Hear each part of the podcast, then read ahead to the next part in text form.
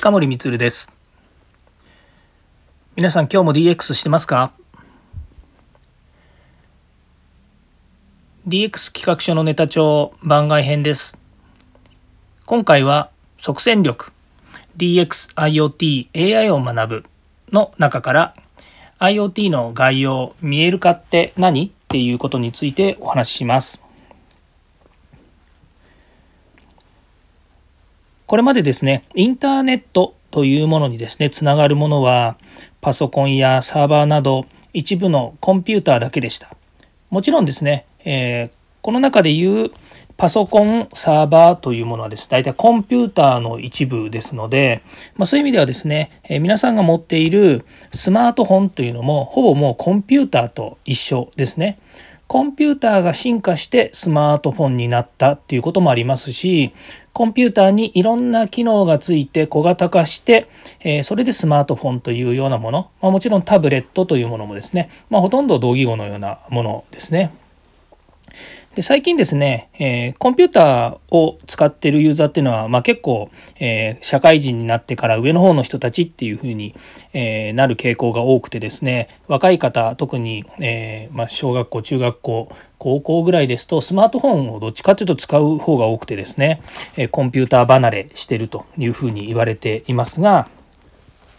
まあ、そんな中ですね、あのコンピュータ離れの中にもそのキーボードを触らなくなったっていうのもですね、えー、ありまして、なかなかですね、コンピューター離れが始まってるなっていうのはあります。まあ、それもですね、すべて小型化されたりとかですね、え小さなこういうボックスにですね、いろんな機能のついたものが街中にどんどん出てきているっていうことで、まあ、そういったものはですね、まあ、ほとんどインターネットで接続されるようになりました。なので、え皆さんがこうお使いの家庭の中にある家電製品とかですね、えそういったものもユーザーの皆様はもう、えー、だんだんお分かりになっていると思いますけれども、えー、IT 化デジタル化がどんどん進んでいるということになります。またですね、えー、本当は進化してそうに見える、えー、街中の工場であるとか、それから大型のですね、えー、生産設備を扱っているようなところ、こういったところもですね、え本当は IoT 化が進んでいなければいけないんですが、まさにですね、えデジタルトランスフォーメーションというですね、この DX の時代の中でですね、どんどんデジタル化を進めていこうというようなですね、ことが起こっているということになります。いずれにしてもですね、コンピューターがえ全てのことを解決するわけではなくてですね、えデジタルトランスフォーメーションということであればですね、え人がそのコンピューターを使って新たなサービスを生んだり便利なものに仕立てていくということが大切になります。